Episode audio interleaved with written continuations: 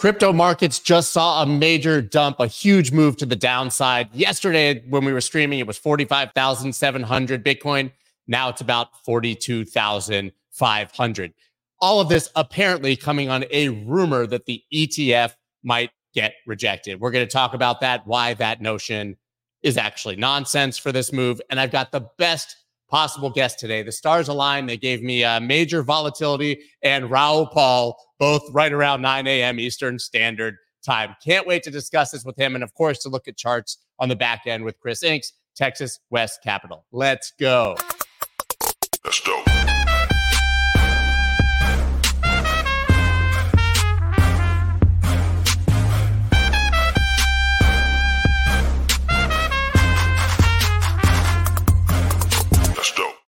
What is up, everybody? I'm Scott Melker, also known as the Wolf of All Streets. Before we get started, please subscribe to the channel and hit that like button. I'm not going to waste any time because I don't have that much of it. Raoul, Matrix port. Like I, I, read this, I go to Twitter, I see the market dumping. I'm like, so what excuse do we have today? We all know that it's leverage. We'll get into that. But what excuse?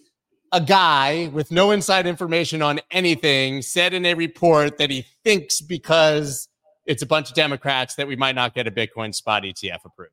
I mean, who the fuck is Matrixport? Nobody's ever heard of them until today. I think that's Jihan Wu's. Uh, it started as a, it was a mining, and then I think it was sort of actually like one of these yield platforms. I think it started as sort of a Celsius, one of those competitors. I mean, here's what he said, right?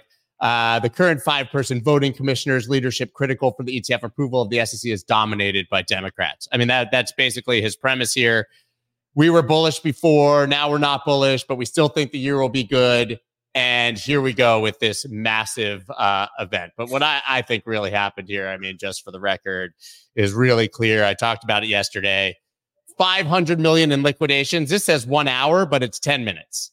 500 million, 95% longs. Yesterday, talked about it at length that annualized funding rates were 66% to be long. I mean, humans love sex and leverage like nothing else. It, it's kind of what drives them. And I think the leverage is all about sex. Look how rich I am. Look how big my bags are. It's it's ridiculous. It's ridiculous. And I, I keep saying to people, don't fuck this up. And leverage is the classic way to back it up. If you think about Solana, it's had a peak to trough 36% pullback. Now, even if you were mild three times leverage and the general degens are much more than three times levered, you get wiped out. It's like, stop doing that, please. Just stick with the program.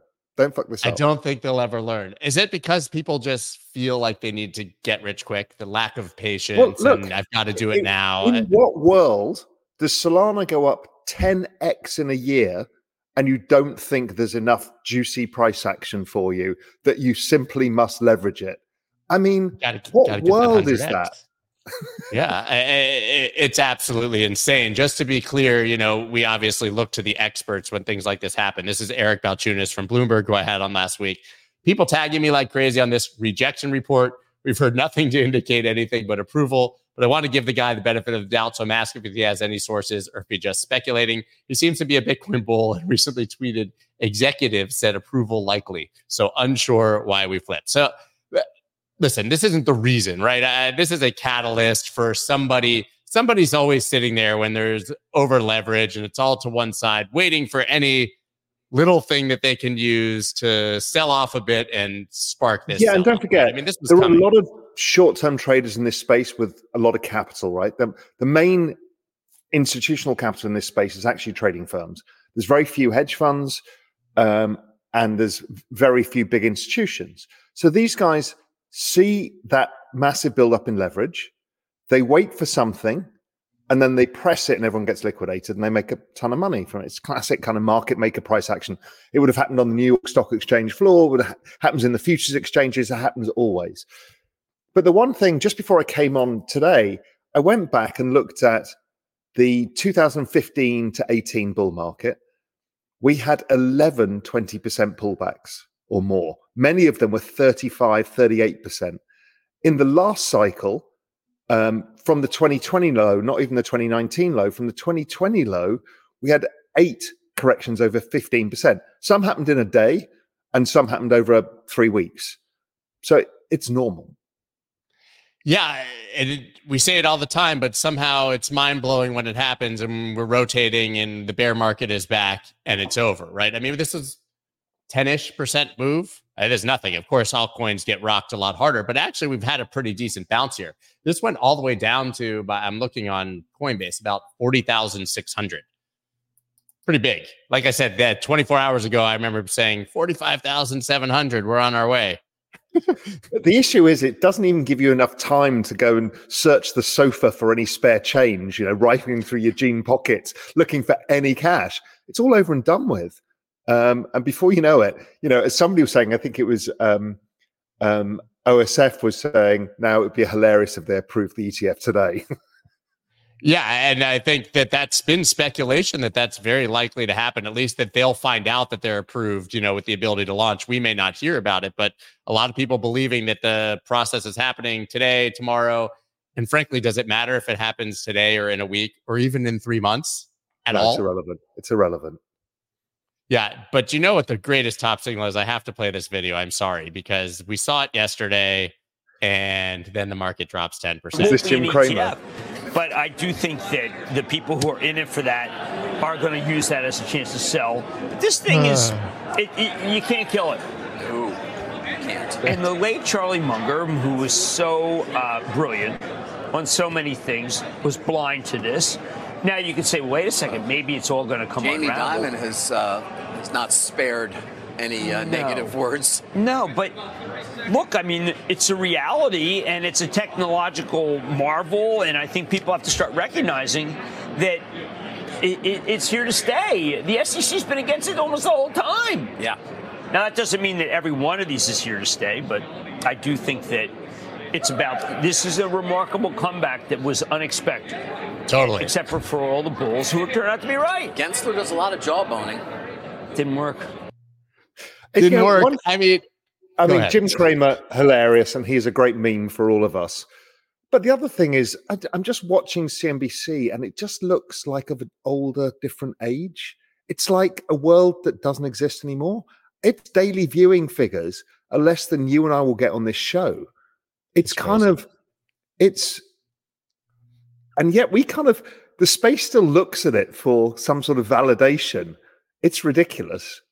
Um, you know, yeah, and it's amazing how much he's flip flopped. It's one of those things, actually, like he's saying the right thing. I, am glad to hear it. I 100% agree with it. It's just incredible what the market does the minute that, that he flip flops. It's they had the inverse Cramer ETF. I would love to see the performance of it if it includes Bitcoin, but it's pretty comical to see this go down. Okay, it's so like the, it's like Capo and his tweeting as well. Oh my you know, god, did you see this one? No. Wait, I have just been informed of what really happened. At 4:48 a.m., Capo took his first long since 2022. I hate making fun of this guy. Honestly, I think everybody. I don't even know who he is, but it's just a great meme, right? From the exact moment the entire market nuked, the timing is incredible, and it shows him taking an AVAX long for a scalp. And this is literally, I think, the first time he's posted about a long position since the dead bottom. And it was, I mean, to like within 20 minutes, the market started to move. How is this possible? Come on. I don't know, but we've all top tick markets before. Yeah, I'm the, I'm the master of that, no doubt. Okay, so listen, I think that we both agree that this is a liquidation event. It caused a cascade. This is the classic situation. So I guess then the question is what comes next? Like, does this uh, in any way impact your view of what's happening here in the market? For me, we're literally trading at the same price as two days ago on Bitcoin. Two yeah, days I mean, ago. My another mantra that I have when you're in the middle of a bull market that has the macro behind it is it's all fucking noise. It's just noise. And so, you know, has the main thesis changed? Is the world becoming less digital or more digital every day? More. Are investors who aren't exposed to it getting more interested in it? Yes. Is there capital flow coming in? Yes. Is the business cycle supportive? Are liquidity conditions supportive? Yes. In which everything else is noise. So it doesn't change anything. It actually gives it a higher probability of rising. And it gives it a higher probability of rising because you flushed out the leverage. Yeah, I mean, it literally cannot continue up with uh, those funding rates and that much open interest. So uh, I think that uh, it's just a classic move. So for me, I still think we still get a massive move up if we get the actual approval now. I obviously, if we'd gone in with such high funding, we'd have had to sell off after the event. Now we can have a rally and maybe a cons- sideways consolidation before it actually goes live, right? So we've got announcement and then live date and then the masses need, need to be mobilized and so there's going to be waves of of that happening so my general mental model could be dead wrong is we rally into it rally after it sideways consolidate for you know a month while everybody starts launching this thing the tickers come out you know you can start trading it and the RIAs go around talking to their clients and then by march it all starts going batshit crazy yeah. So the premise of a lot of this, obviously, is this institutional wall of capital. I have a clip of you that my producer just shared from 2020. And I want to see what you said here and see if you still agree with it. Are you ready? Here we go. Bullish calls out there uh, for Bitcoin, not just the a million dollar mark, but a million dollars within five years. Yeah, I think that's about right. Um, and that, whether it's five years, six years, we're going to go through two of these halving cycles. Um, and just from what I know from all of the institutions, all of the people I speak to, there is an enormous wall of money coming into this. It's an enormous wall of money. Just the pipes aren't there to allow people to do it yet. And that's coming, but it's on everybody's radar screen. And there's a lot of smart people working on it. So I think it's going to be not because the world's collapsing, it's because there's going to be adoption by the real large pools of capital. Right. I can obviously ask the question is 1 million Bitcoin still possible? But that's the noise. That doesn't matter. I think we all think that's possible. And like you said, five, six, seven years. But that was a pretty prophetic prediction because you were talking about the institutional wall of capital, which the ETF is the single greatest unlock for that, in my opinion. And the idea that the pipes would finally be ready, which is the same sort of concept. We all know that in 2020, they just couldn't come in. Like, I was, was BlackRock going to just store it on their ledger in a safe and hope for the best? Like, it didn't exist. Well, don't forget, Rick Rieder did buy it. I think he used the futures contract. He bought it. He's their big risk taker. So we did see institutional adoption, but it was like early as you, the the true pipes weren't there, and now it's all there, and they've all done the work on it, and they all understand it. So you know, we've seen the work that you know you've had Sandy on from Franklin Templeton. We've seen um, obviously the Fidelity team. These guys have been working throughout. People like Bitwise, Hunter Horsley, they've been out working all the way through the bear market, educating people, getting people in place, getting the right product, ramping up their teams. It's coming. I mean, somebody said it in the comments, but it's not like they're shooting commercials and spending money on these things if they don't think they're going to get approved, right? I played the Hashdex commercial, the Bitwise commercial, the Van Eck commercial yesterday. That that would be a pretty big waste of money uh, if these things aren't coming. So, do you think that the institutional wall of money is sitting there waiting for this product? Do you think the demand will be there? We've seen these really mixed sort of predictions, even from the experts it'll be a billion dollars in a week, you know, like BITO was 48 hours. And then some saying maybe it's 30 or 40 million in the first month, right? I, I, so I don't know how to gauge that. I've always said it's a function of price. So if price, you know, last year was the best advert you wanted for an ETF to launch. If you'd have launched the ETF in November 2022, you'd have raised 30 million bucks and everyone would have been embarrassed. Yeah, like the future. You raise it after Bitcoin Bitcoin's done 150% last year. That's pretty interesting to people. Um, so now, are the institutions going to use the ETF? Mostly not. It's mostly the RIAs. It's really for individual investors. Um, so those pools of capital and the individuals, it makes it just super easy because they can just use their brokerage app or they can use their RIA because then they can get fees on top. So they're incentivized to do it. Um, will some pension funds do it? Yes, but they still really don't know how to deal with this asset class yet. And they want more regulatory clarity. I mean, it helps with an ETF. So we will we will see it. You know, one of the headlines that will come across the tape in 2024 is some monster pension fund has taken a monster sized position in Bitcoin. It's not just Bill Miller and Texas teachers, it'll be a bunch of others. Um, you know, we will see those headlines. They will be the pioneers to show the way to others that you could do it, much like Paul Tudor Jones was a pioneer in getting the hedge funds to start trading it because he was pretty early into into getting on board with it. Yeah, his fastest horse in the race comment arguably sparked the entire last bull run. Of course, alongside MicroStrategy uh, deciding to buy and put it on their balance sheet. I don't know if you saw, but Saylor now apparently is selling like 230, 240 million in MicroStrategy uh, stock. I bet we know where that money's going to go. As at some point, is he going to sell any of his own stock? Uh, I mean, that's what he's doing. I think he's selling his own MicroStrategy stock, but the implication that he's going to himself buy more Bitcoin with it. I mean, the guy is, but you, you have to respect the absolute conviction in doing it and that he's been right even through these cycles. I mean, people like us who've been around a while, you're willing to wait 10, 20 years for something to happen. But then you get on the, in the uh, you know court of public opinion, and if you're not profitable in six months, you're the worst investor that ever exist, existed on the planet, right? Yeah, always the case. Look, I mean, he's been very single-minded, and I would argue brave because you know you're using leverage by issuing convertible notes to buy. Uh, you know, and it could have gone horribly wrong had the last cycle got worse, the down cycle. Um, but he did it.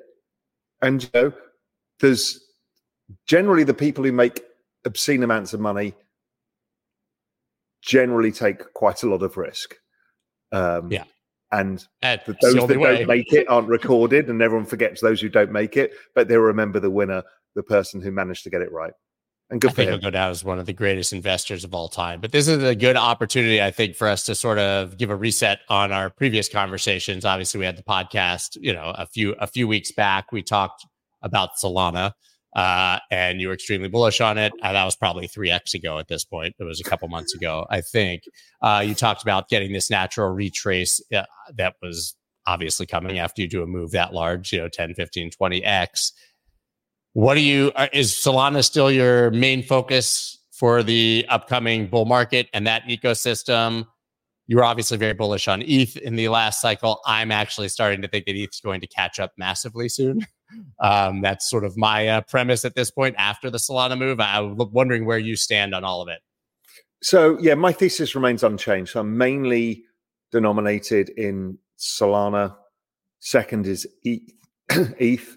And like you, I think ETH has a big catch up as soon as this ETF is done. So that pause after the ETF is announced is, I think, the start of the ETH run.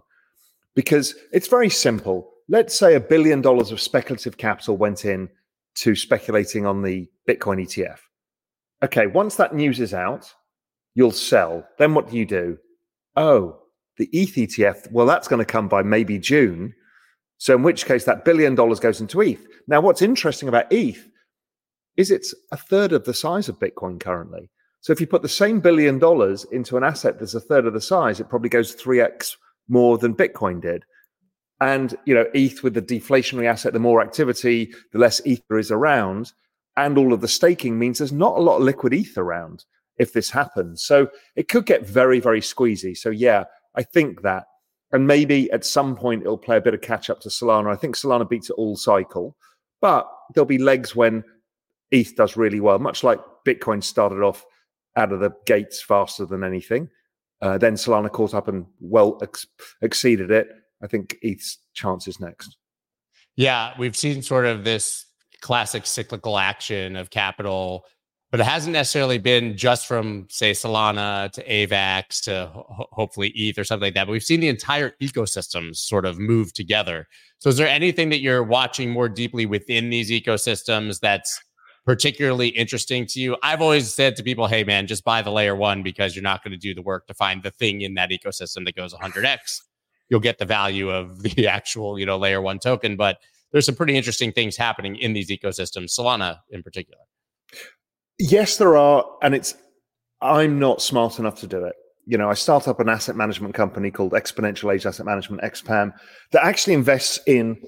It's a fund of hedge funds, so invests in digital asset hedge funds, so they go out and do the work and do it because that's their job. I'm just not smart enough to find it. One thing I do know is some tokens with new charts will do well. Who's Always. that going to be? Is that going to be, you know, what, you know, we've seen it with Bonk, you know, could it be with any of the others? A whole bunch of these. And that's a bit of a crapshoot who gets adoption. The one thing that for everybody else to bear in mind is that these cycles tend to play out the same way. So it tends to start with crypto spring, is Bitcoin dense? We then start transitioning later spring, and it seems to be always DeFi season. I don't know why, but DeFi season starts taking off. Then you start hitting alt season when global liquidity starts increasing year on year. Alt season hits and ETH starts outperforming Bitcoin. And then you get some of these ridiculous uh, tail events. Also, NFTs lag. So we're still in, we're kind of like we were beginning of last year in, in crypto, where some of the NFTs have found a base and are rallying, others are still bleeding. Obviously, some of those will go to zero, obviously. But that NFT space, it really takes off when ETH goes to all time highs. Um, that's what happened last time around. And then it utterly explodes because everyone's got money to recycle it by trophy assets. Everyone wants to buy a punk, and then off it goes again. So we've got that madness still to come. We've still got another leg, meme coin madness, dog coin madness comes later still. So that's in Q2 is kind of dog coin madness to come. So all of the the, the psychology of psychology of the degens that'll play out as as as normal plus the sensible bets of the the right layer ones yeah i mean the cycles make perfect sense because it's just people looking for larger gains and more risk as they get bored with whatever they just made money on you know if uh, eth does it well now i got to beat eth i got to get into nfts or layer twos or whatever it is and i for one believe that this will be an even bigger cycle and bigger version of that this is something i'm toying with so here's my probability set 60% chance it's a regular cycle, uh, somewhat like the last cycle, but maybe a bit more like the previous cycle, that 2017. They got a little bit crazy. I think there's a 20% chance that maybe it all gets front loaded because we get all of the retail demand via the ETF, and it actually is a shorter cycle than expected. If you think the previous cycle was actually a bit stunted versus where people's yeah. expectations were, maybe this is stunted in terms of time. The other outcome I've got, the other 20% chance is that this is a, a gigantic bubble cycle, somewhere between the 2012 13 version and the 2015, because everybody can now participate and total fucking madness ensues. And I don't know which one of those three it's going to be, but they've all got a decent chance maybe it's my uh, bags and future wealth talking, but I lean towards the latter. But I do have a premise for that, and I'll tell you why. Because don't forget, I, I believe about, that. If, ahead, if you think please. about, everybody was a little bit shocked that we didn't have a final leg last time around. So they now got that imprint. Like they've all been waiting for the down 50% leg, the COVID leg, which is not going to happen again. So they're now all expecting that it to be a smaller cycle. And I always lo- look for where can the crowd be wrong but still be right, which is like it's going up, but it goes up more. My feeling is that it might continue to be a dampened or smaller cycle for Bitcoin, which we've seen sort of each, uh, you know, halving cycle goes up thousand percent, 20%, 3%, whatever the numbers are, right? Uh, from the previous all time high. But I think people underestimate just how degenerate these TradFi guys are and once they come in through the Bitcoin ETF and once they get a taste for this market, wait until they find out about meme coins and altcoins and NFTs. And that real liquidity comes in there. So I think that uh, we get the inevitable trickle down of even institutional traders. I, am not saying that pension funds are buying punks, but I think that uh, there's going to be just an unexpected boom in capital, and that's going to flow through that same cycle that we talked about before. Everybody's been through that cycle. You have, I have, everybody. Is you come in on Bitcoin, and then you walk into the candy store, and it's like, holy shit, this is the best thing I've ever seen. And before you know it, you're doing ridiculous things you should never be doing and having a lot of fun doing it, even knowing that it's crazy. I mean, if you're doing it with profits and not your rent, then uh, you know, I think in a small percentage thereof, I think have at it. Is anything at this point in the macro cycle? We've talked about the four years everything cycle. Obviously, people can go back and listen to that. But Is there anything in the macro that's concerning you that you think could stifle this process? No. So my forward-looking indicators of liquidity going up. The business cycle following that path. Inflation falling. Look at Truflation. It, it was down at two point whatever again.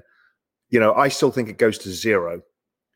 Um, and then following it will be the core inflation will keep deflating. Unemployment, who knows? I think it rises a little bit from here, um, but that's enough to bring the Fed into action. You know, w- will they use the balance sheet and print? Well, somehow they got to roll all of this debt. Maybe they don't. Maybe they figure a different way. Maybe they incentivize the banks to take it on board. Doesn't matter. It's the liquidity that matters. So I don't see anything on the horizon that changes any of this. And if you think about one of the big things that people were worried about was China. But cut to a month and a half ago, and Xi's got a smiling face in California, shaking hands with Gavin Newsom, talking about, well, we should all be working together. Well, that tells me for this cycle, that's taken that risk off the table too. So, you know, where is the risk here? Uh, yesterday on Macro Monday on a Tuesday, uh, we sort of reviewed. There was an article in Bloomberg reviewing basically the 2024 predictions of every meaningful Wall Street institution, and they were all the same. And there was nobody willing to say anything dramatic in either direction. Almost every single one of them said, We see inflation being a bit sticky, maybe a very mild and shallow recession. Maybe we trade sideways. It was like everyone was hedging their bets because they were wrong in 23. Everybody was wrong. Um, yeah. it, you know, and it was clear as day to me then, and it remains clear as day to me now. Sure, there will be upsets on the way. We've got to get through an election, and we don't know what madness is going to ensue in this election. We don't know what content we're going to be consuming that's AI that gets us enraged, and then we start hating each other, um, and it won't have been real content. Who knows what stories, what fears the market has about, you know, is Trump going to impose a 10% tariff on everything. Is this going to happen? Is that going to happen? So we will go through some volatility, but generally speaking, election years are all about the government giving out candy to appease the voters. And that's more yeah. cowbell in my in my mind. Yeah, I don't see a situation where that doesn't happen. So I want to ask you before I let you go, anecdotally, because obviously you have real vision. And I can tell with my traffic or Twitter followers or how many people show up to a stream exactly what price is doing right? The biggest days are always obviously the biggest days are when it goes up or down massively, but the general trend is everything's dead when the market's dead and all of a sudden people start coming back out of the woodwork. Are you seeing it in your business this sort of bullish progression of prices and the everything going up? Are you seeing a ton of movement with new subscribers, interest, things like that? Yes, people are starting to feel confident again. Right, and it took them a long time through 2023 to start to believe start to believe that the economy could recover, that it wasn't going to hell in a handbasket, and it was it was okay to be bullish again. And look, it's just the business cycle, and that's normal. It took people a while. It took people a while to recover from. But my crypto went down seventy five percent. I'm like, no shit, Sherlock. It does this all the time. You know, you'll just hang on, stick with it. Don't fuck this up. So yes, we're seeing confidence come back. You're seeing more engagement in videos. You're seeing a lot more interest in crypto again. People are starting to say, I get it now. Um, all of that kind of stuff. So that's been great. We've also um, we've got a, you know, as we built this new platform that I've mentioned before, there's a whole free component now. And we've built education for people that's, that's free as well. So people just go to realvision.com forward slash Scott, go there, it's free. But there's there's whole education about crypto to not fuck this up we're just trying to help as many people as possible as you are just help them navigate this because once you've been around the block a few times you know how it plays out I know I'm supposed to let you go, but when you, you keep saying don't fuck this up, I know you had an epic video about it maybe a month ago. I saw it reshared, I think today on Real Vision. What can people do really quickly to not fuck this up? Don't use leverage. Today proved it. Don't trade. Uh, don't overtrade. Just hold. Have patience. If you're going to have a degen book, have 10% of your assets in your degen book and keep off DeFi. Don't go out trying to lend stuff for fancy returns because you get rug pulled if you're not careful. you've got you've added a layer of risk, and before you know it, you don't own your co- coins anymore, and the game is over for you. So don't do that. Also, look, most exchanges nowadays are higher quality and relatively safe, but if you can, you should not keep your coins on an exchange. That uh, exposes other risks. So you need to have wallet hygiene. Just store things on different ledger devices or whatever. Um, don't store it in one wallet. Don't use that wallet for everything because then everybody sees your wallet and you can be open to a scam. So just do that and, and just don't FOMO into the shiny thing because that is a sure way of losing money.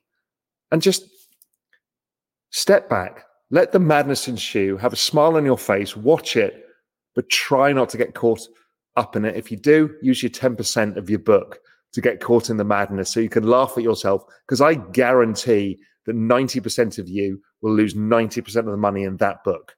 Some will, some of your friends will make the 100x and you'll you'll be always thinking I can be them. You won't be. You never will be. Yeah, I would say if you're already exposed to this market and uh, you're feeling any sort of emotion, just do nothing and wait because you're probably whatever you're holding right now is very likely to be many multiples up, you know, by 2025 than it I mean, half of me wishes that we didn't have businesses to run. I could just turn off all my computers, go around the world, go off, you know, sp- spend six months in Africa, go and do something and come back and it would be so much easier. Yeah, to prevent yourself from making bad decisions. It's funny. I think one of the time when we were talking in person, you were like in person. It must have been in March. So it's still a while ago and the market was doing well. And you were like, I'm already checking my portfolio twice a day. So something here is happening. I was like, twice a day? You mean twice every 10 minutes?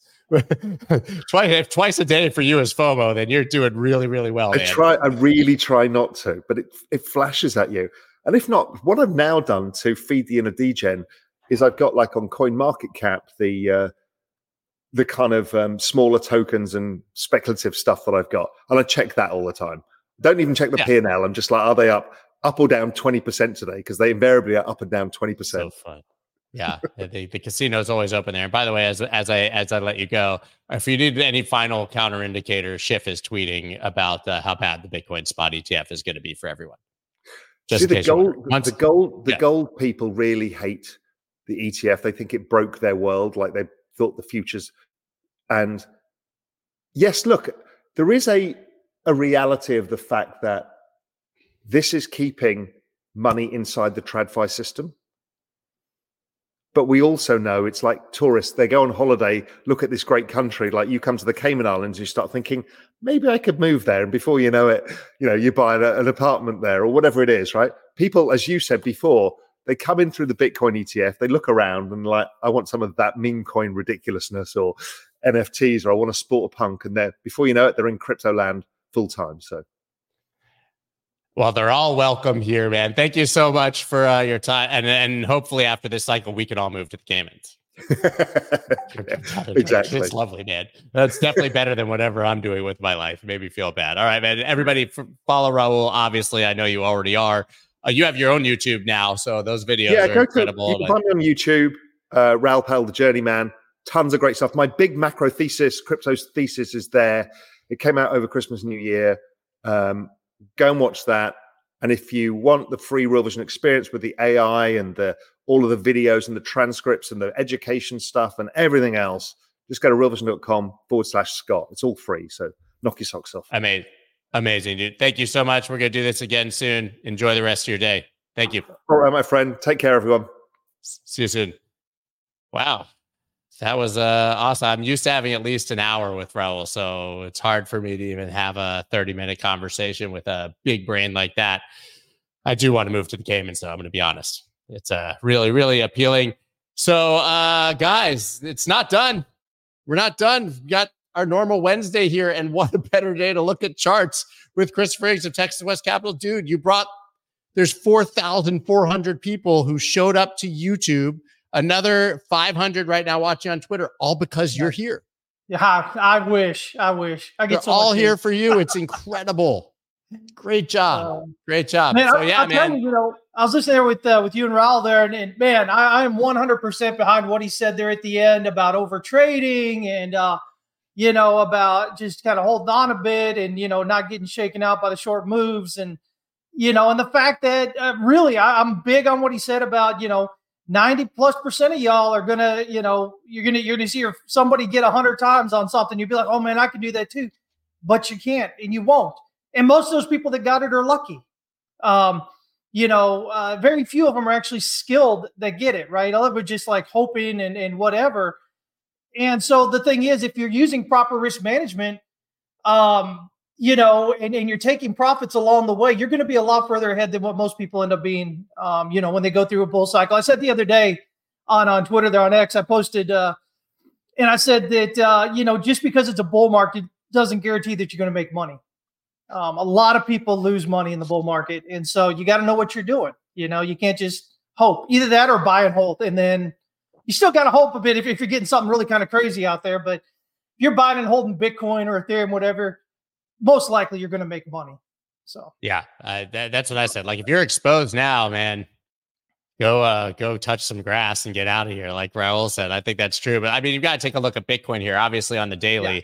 the first thing that I noticed here, just uh, on my end, is the last time we were at the 50 MA was 26,700 ish all the way back in October, right? And you generally get these mean reversion touches. It didn't break, but if you want to look where this move basically died. I mean, within a couple hundred bucks. I think the 50 MA is about 40,900.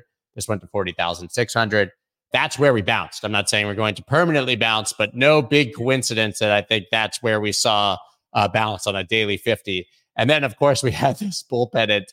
Uh, I mean, it's a bull pennant. It was a classic bull pennant. Looked beautiful. Volume on the breakout. Oy, bad so that didn't work out as planned. Uh, reminding us that technical analysis doesn't work every single time, right?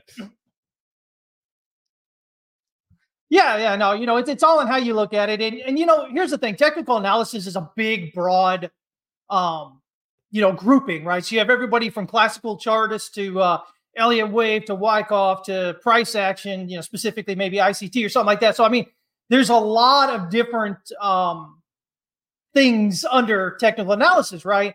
And not everything reads the same way. So for me, um, this is kind of how I'm looking at this. So we've got this range here. Uh, we have a great drop off in volume throughout the range here. We got this rejection that's moved out. It has not printed a lower low right now. So right now, I'm really interested. There's a lot of volume. There's a volume spike on that coming down, but it's getting caught down here in these wicks where all this demand is, right? This is low volume node. Um, I've shown this chart. This is something I posted on the weekly and was talking about, you know, before we broke out, how we had this bullish consolidation on top of this. Uh, at the time, there's the blue pivot there and whatnot. Um, but yeah, I mean, for me right now, it looks like a diagonal. So if we're popping up, if we can even zoom in more here, you can see it's just three waves down. So A, B, C here. The retracement, I think, is right around 70 and a half, which is an institutional pullback level. Let me see there. Oh no, it actually went down a bit further. here. Well, let me see. Yeah, I went down a little bit further. It's fine. To the 70, but anyway, yeah. but yeah, so it hits that low volume node, get you know, grabs a bid, runs on up. Four hour is almost oversold in Stoch RSI, RSI as well. I'm watching right now. If we rally up, this is just three waves down. So if we rally up above this swing high here, uh, it's right around 45,519 on the Bitcoin USD pair on Coinbase. But whatever chart you're looking at, it should be a one, a two, and a three like this, right? An ABC if we're popping out above that without creating any more waves down, this is just uh, a wave one on the way up. And all of a sudden, we're looking at 54,000. So, I mean, you know, if, if we get this and we kind of measure this out here, uh, let's see here, one and two. Yeah, up here around 53, 54,000, depending what chart you're looking at. Um, and so, yeah, so it's just really important now what happens here. If we break down below here, okay, then we can look down lower, but as long as we're holding here, we're not making a new low on this big spike of volume coming off there. That that uh, daily pivot is holding right there. Man, that's just the first wave on that next series up because it's a diagonal, and, and if it breaks out higher, it's not an ending diagonal; it's a leading diagonal, which makes it a wave one. So yeah, I just, I just want to show this right now. On the last 24 hours, we're at 651 million dollars in liquidation. Degen's going to 89 percent longs, right? Then you go to, I mean so obviously it's 12 hours, 581. So most of it obviously happening recently. Four hours, 560. So there, and then one hour is only 25. So it all happened in that 10 or 15 minute period. Basically, when you dig into those numbers, over 500 million in a candle. Yep. I mean, what, what are you going to do, right? We talk about it all the time, and people still do it. And it's liquidations. It's not even losses, Yeah. right? So that doesn't even really include the people who properly mm-hmm. used risk management, right? These are the, the stop loss and just lost, Right. right. I mean, it's literally just the people who didn't even use a stop loss to get liquidated. Yeah, yeah. are- And so, you know, I mean, like I said, we we you know warn about it all the time about becoming over leveraged and getting too frothy and you know and stuff like that. And uh, you know, when it does that, the market pays the price, and you you know you kind of wash everybody out, and you get back down there. I, if you need a narrative, you know, I'm not big on narratives. I'm not big on you know fundamentals and all that other stuff. I'll just look at charts. But a lot of people talking about you know ETFs and whatnot, and I find it quite compelling that we're getting this huge reset on a lot of time frames right before a potential ETF approval. Right now, Yeah, is it man. going to approve or not? I don't know, but You, we didn't want to be uh we didn't want to be at historically high funding rates and open interest into it. massively overbought on everything going into it. Exactly, exactly. So you know, I don't know. You know, if if, it- if it gets approved, we're reset. I mean, technically, we're we're reset or resetting um, across you know many many time frames. So uh, you know, it gives it room to run. So Yeah, I think I think it's I- exciting. come up last few days here. So nothing has changed for you in the sort of larger time frame views that you've had every week that we've showed up and talked. Forever, right? Just No, a uh, ten still percent daily flush, whatever doesn't doesn't affect you. Doesn't you know? You're you're not. uh You don't think we're going to twelve thousand right now, No, no, not at all. unless it's know, ETH. again- Unless it's ETH. Unless it's ETH. Maybe. That's it's Ethereum, right? Yeah, exactly. Um, you know, I've had forever and a day here since we got this one and two. I've had this wave three up here at almost fifty-two thousand, and if this is a one-two, you know, taking us up to fifty-three or fifty-four thousand, that gets us right there with the target. So, um, I feel pretty good about it. To me, nothing has happened. Again, we haven't lost support on there. We've got the range. Um, even if we do, I, I would caution people though. Even if we get a drop below that range low that I had on there, just watch. Don't immediately sell because it could always just be a spring, just a, or a terminal shakeout just below it. Maybe hit this S1 pivot around 38,300 and then take off and rocket back up. Um, so just be careful. Don't, don't assume it has to go down to, yeah, everybody gets all bearish and has to go to 5,000. You know, Capital's probably out there, te- you know, texting right now that uh, that he was right. And look, it's the end of the end again. And I don't know, man. You know, you just got to I don't know if you saw on. Raoul's stream, Capo took his first long this morning at 4:30 a.m. What? right before this. I'm not What? kidding. On AVAX, I shared it before. We had Oh Jim my Cramer God. yesterday, which is just funny. Whatever. It's not. It's just funny. Um, but yeah, Capo literally took a long. I'll have to now find the tweet again. But yeah, he, he took a long this this morning. That's it. That's his first long, right? I mean, like I said, I think he I was out. that, I think it was the like- first public long that I've seen that he actually took uh, since sort of capitulating on the. I don't know. Brutal. Ah, it is what it is. But I tell you what, guys, listen. Here's the thing about trading. Um, nothing on Capo, just individually, but just specifically on doing generally on doing that thing. If you're a trader and you think you know something that other people don't know, I mean, jump on it. You know, trading's all about asymmetric information. It's all about knowing something that somebody else doesn't know and taking advantage of that. Um, you know, if you say you know something and then you're not taking advantage of it, do you really believe that you know it? You know, and, and that's what it comes down to. Proper risk management at the end of the day, guys. It, it really is proper risk management. So Yeah, and uh, you know, all of this triggered by the Matrixport analyst that nobody knows or cares Oh about, gosh, yeah, uh, right. saying that, the- like, and, and then yeah, you get, but you get the good takes, right? Meta Lawman, who I have on the show all the time, James Murphy. If the SEC were to not to deny all spot Bitcoin ETFs, the applicants would immediately sue, and the DC Court of Appeals would Yeah. again rule that the SEC was arbitrary and capricious. The SEC gave every reason they had for denying grayscale and loss. I expect multiple approvals on January 10th. I mean, that seems like Yeah. uh, pragmatic, reasonable, and rational based on evidence uh, take on what's Yeah. likely to happen here. Yeah, exactly. I mean, um, you know, again, for me, uh, you know, it's all about the charts. I know everybody likes to talk about all the other stuff because the other stuff feeds emotion, right? Um, if if you if you've got a if you're if you're in a trade and you say, okay, well, the trade has to go long. Well, what information can I find that supports what I'm saying? How can I twist that so that it really supports my emotional bias in this trade? And so, um, you know, I mean, people still try to do it with charts as well, uh, but it's not it's not the same type of emotional um, connection that you often get with uh, with narratives, narrative stories are very big for human beings. Um, we use them in marketing and advertising and everything all the time because they work. Uh, but people use them when they're trading uh, because it makes them feel warm. It makes them feel better, right? If you can find, oh, well, this guy saying this, then basically, oh, I'm as smart as they are. And so we're going to do this, you know. Um, got to be careful with that. But yeah, yeah. I mean, the charts are not looking bearish. okay, so uh, are you looking at any other charts specifically at the yeah, moment? Way, as you do, as you do that, here it is. I've just been informed of what really happened at 4:48 a.m. Capo took his first long since 2022. When the exact moment the entire market duped. I mean, it's it's uh, uncanny. Uh, it's uncanny. It's awful. Um, but yeah, I mean, you know, so everybody's kind of talking about FIL and everything, and uh, we've got this great accumulation range going on here. We're just now getting ready to break out. Uh, we should have a jump across the creek here, which is just basically this breakout through this um, this supply here that's keeping everything down, which should be a decent sized candle, large candle spread, large spike of volume. Uh, right now, again, all we've got is this pullback uh, based on this being a one and a two, we've got a three up here, 26, 48. So, um, I mean, that, that's, you know, that, that's where I'm going with this. You can see we've got a lot of volume as we kind of broke out through the range here up into this, up into this area. So all this where you would expect it, you know, anybody that went short over here is going to try and protect those shorts. Um, and those who missed are going to think, oh, I've got a second chance now. But man, look at how quick that was bought back up. I mean, the, you know, this daily candle here, uh, let's drop it down to four hour here. Look, I mean, look at look at this. Three less than three hours, man. It's down and right back up over 50% back up. Um, you know, right there at the S1 pivot, especially if this thing closes above the uh, the four hour well, the hourly pivot here. Um, I, I, don't see a whole lot of reason to believe it won't continue up higher.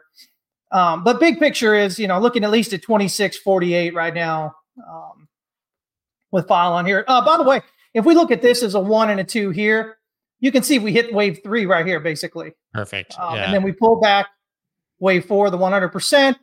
So wave five should be a $10.61 kind of cent target area right there. Take that. So yeah, FIL yeah. still looking good. I think it's got a long way to go there. flushed. It's so crazy when even, you know, as many times as you see it to see what a like seven or eight percent instant move in Bitcoin does to altcoins. Right. Exactly. Exactly. Uh, let me see here. I know I've got where is my actual chart? Oh, it's right here. It's with all these. Oh, okay. Um, so yeah, I've got some ones here. Uh, let's jump here to FTT real quick because people are crazy. Um, they're still buying that. we do not encourage you to trade the token of the dead exchange, but hey, it's got a chart. But if you're charting it, if you know, if you're trading, if you're in it, here's what I'm seeing at the moment. Um, you know, we've got basically a 50% pullback on a flat here, uh, ending diagonal. It looks like with a throw under of the wedge.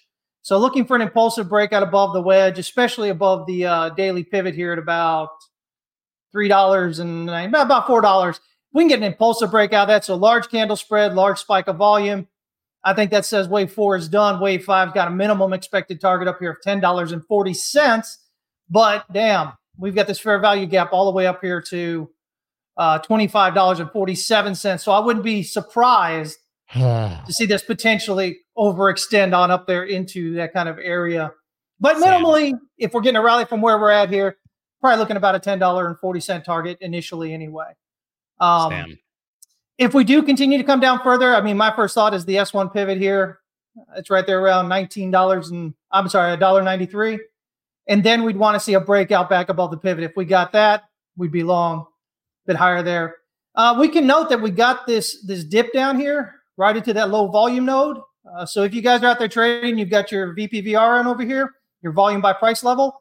Always be looking at these uh, low volume nodes. They give you a lot of area of resistance and support, uh, depending if you're below or above them. So again, you see it hit that. It's bouncing. We'll see if we can get it rallied. So we're largely looking for opportunities here on these dips. Go ahead. Yeah, yeah. I mean, right now the rally's back up. You'll see them on a few of these charts. They look really good. So um, it's very encouraging, right? LDO USDT. This is the three day chart. We show you this nice resistance area here that we've kind of, again, not saying this is an ascending triangle, but we do have consolidating um, toward resistance here. We have the higher lows up toward this resistance area. It looks like a one, two, one, two. Again, think of things like Ethereum that I've charted out there. And there's a few others.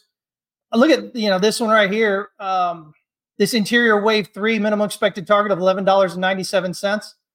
The the larger three has a minimum expected target of twenty four dollars and fifteen cents. So once we break out through this. Uh, worst case scenario is a little retest of it, and then kind of continuing up toward those two targets pretty easily. I think um, going up there. That's a nice chart. yeah, it's, it's I like that. I like the consolidation yeah. the resistance again. Yeah. Um, OP. Look at that retest. Yeah, look at that retest. And yeah, that's right blue there. sky, right? I mean, that's the all-time high. Yeah, exactly, exactly. And uh, I, you know, again, ARB did that did. today too. I'm not sure where it is now, but ARB had a all-time high breakout, just like uh, a lot of these. Yeah, yeah, ARB's been running now. here lately yeah. too. Yeah, yeah, yeah. But look at that. I mean, yeah, you know, pull back to it. Uh, we touched it uh, right here on the way up. This is the three day as well, just to give you kind of a cleaner picture here. Um, and then, you know, a pullback here again, just testing the pivot as support. If that thing holds, there's no reason why we shouldn't be rallying. And so I've got an initial target of uh, $5.16 or so. Um, but usually, if we're testing the pivot here, we're at the R1, usually we'll just kind of come back toward the pivot again. So, you know, right above it here, probably around where we are at the moment. Uh, and then we'll break out higher. So, um, Initial target of five dollars sixteen cents or so, and then twenty seven twenty five, and then sixty dollars and ninety seven cents up there. So yeah, I, th- I, think these charts are great. With Raoul talking about, hey, just kind of hold on to it for a bit. Don't don't get shaken on the small movements. Don't try and trade your way to you know the poorhouse. Uh, every yeah, little move, you know, poorhouse bad. Try to avoid that. Let's see here. Yeah, I've got XLM. Um, we've got this nice range sitting right here again, same idea. You know, get this great dip down into this uh, support down here in this wick, which hasn't been touched. It's a whole bunch of demand that hasn't been touched in this wick.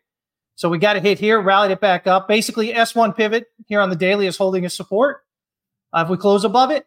And so again, it's a three wave movement down. You can see that on this rally up, excuse me, it's just a seven. There's my 70 and a half retrace. That's what I was talking about. Um, that's an institutional level, almost to the tick.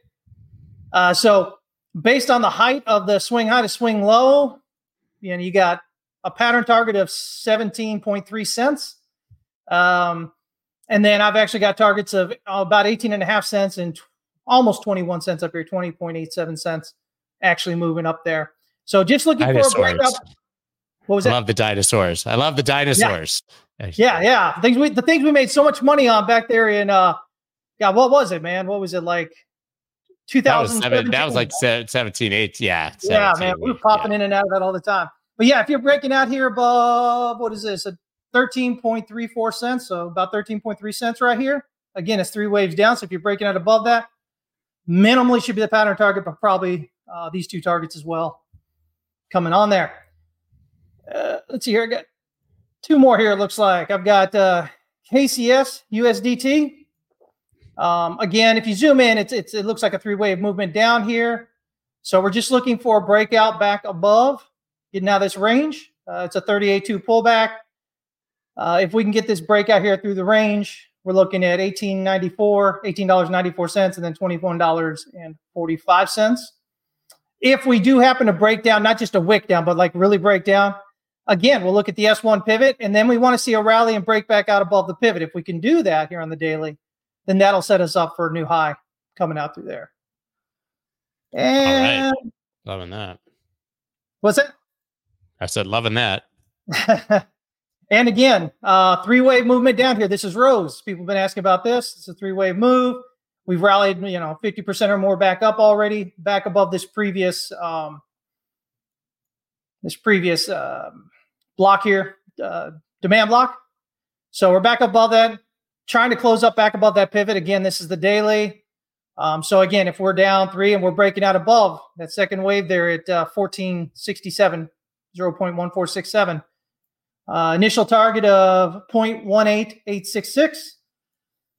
Secondary target of 0.31638 and third target of 0.41239. So none of those are straight up targets. Well, maybe the first one, but um, you know, with these larger targets, just understand, guys, you're going to rally up, pull back, rally up, pull back. Um, but that's where we kind of should be he- heading at least uh, on these. So, some good opportunities. Good opportunities. Love it, love it. Uh, there, I see uh, some amazing, by the way, uh, comments. Well, here's a question. I'm curious as to how all the leverage got flushed out across all the cryptos. It seemed planned, and the big whales would have to have positions and everything.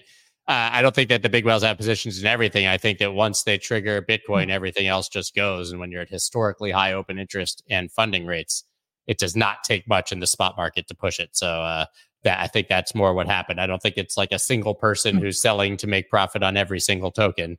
I think yeah, it just incidentally causes that sort of cascade. Well, and a lot of it, these uh, you know, these bigger crypto funds and whatnot, you know, they've got these um algorithms out there, and you know, they're they're they're in multiple alts and, and whatnot. And so when you get a certain movement according to the algorithm on Bitcoin or on the alt itself or whatever, it triggers them to sell, which then maybe triggers other of their algos, yeah. you know, triggers. And so, you yep. know, it's just Cascade. what it is. Yeah. So it's not, final, it's not, it's not like some big conspiracy.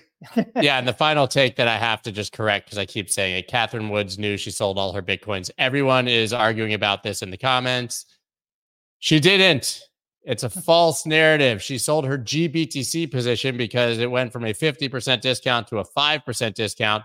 And she moved the money that she made into BITO, which is the Bitcoin Futures ETF, in holding for her own Bitcoin spot ETF is, that is coming. Yeah. Cathie Woods would not liquidate all of her Bitcoin in advance of the approval of her own spot ETF that she needs to have massive assets under management. It's a false narrative that you guys are reading. It's not true. And at the end of the day, she has a 15% max allocation to Bitcoin adjacent stocks. So she sells G- Coinbase and GBTC as they do well to rebalance her portfolio and keep it at 15%. And she didn't sell a single Bitcoin, only GBTC and some Coinbase stock. Guys, don't buy the FUD. Dude, remember we have I, a huge audience. We have a huge audience here. To, yeah about yeah, emotion maybe, narratives. yeah, we have a huge audience here today, Chris. The opportunity to shill to them uh, everything else you got going on since uh, since they're all here. Hey, listen, man. All I could say, guys, is uh, you know I spent the last year and a half really being a lot more public than I usually am. Um, I've called the I don't know anybody really that's called more bottoms than I have over this in stocks and crypto uh, over yeah. the last year and a half, and I've explained how they worked and why they were happening, and whatnot. You guys can learn to do this. You really can um, if you want to. We'd love to have you. Members.texaswestcapital.com. We've got a group coaching uh, yearly program that we get. Um, and, and you learn exactly what I do uh, day in and day out. I'm telling you, it's, it's, it's worth every penny. So, and for those who haven't been here before, Chris taught me many years ago. I, oh, I, I knew the basics of trading, but he sharpened my knife, made me a much better trader, removed all the emotions. He's the guy who I credit for being my mentor for largely all of my success in trading. So I don't. Th- there's a reason he's here every Wednesday, and it's not because I just think he's handsome. Although I'm sure he's very beard, handsome. Right? Yeah, it's the beard. He's here for the beard. but yeah, guys, you should be following him, checking out everything that he has going on. And on that note, you should also be subscribing to this channel, liking it down below. You've obviously seen that the numbers have exploded. That is a coincidence. No, it's because the market is exceptionally good. We're here every single day. We were here every single day through the bear market. I am committed as I've said, if you guys wonder, the ethos of my channel very mm-hmm. different than that of other YouTubers that have been successful. I do not want to necessarily be the alpha like other YouTubers. I don't want to tell you what to do. I don't want to tell you what to trade. I want to bring on experts and talk to them, ask them questions so that I can learn. And by proxy, you can learn with me. Right. So the alpha for my channel is always in the guests, very rarely in me. I consider myself more of a student than a teacher. I always have. And that's what you can expect if you continue to show up here day in, day out like we do. And Chris is here every single Wednesday, one of the three traders that we've chosen to have uh, regularly on these streams. We've got Macro Monday with James Lavish, Mike McGlone, Dave Weisberger. Absolutely incredible content. Thinking about breaking that out into its own complete channel because it's doing so well. We got John Wick on Tuesdays, Chris on Wednesdays, Dan, charting guy, chart guys, amazing alpha on Thursdays. And then I've got NLW on Fridays for the Friday Five. And we're going to be adding more, I can promise you, especially as these number goes up. It inspires us to do more. So please subscribe to the channel, see everything we have coming. Chris, sorry you had to sit there through my pitch. That's all but, good, uh, man. You looked great. You looked interested. Guys, I got to go. Twitter spaces. We are back. Crypto Town Hall. I expect I'll be there, man. To be absolutely, absolutely massive. And Chris will be there. So come join us in 15 minutes. Uh, crypto underscore town hall is the Twitter account that's on. Thank you guys. I appreciate it. Subscribe, like, see you tomorrow. We're gonna have another big one tomorrow. I've got James Seyffart from Bloomberg tomorrow and Haider Rafique from OKX. So we're gonna keep this train rolling. Thanks, guys. See you tomorrow. Bye, Chris. Thank you.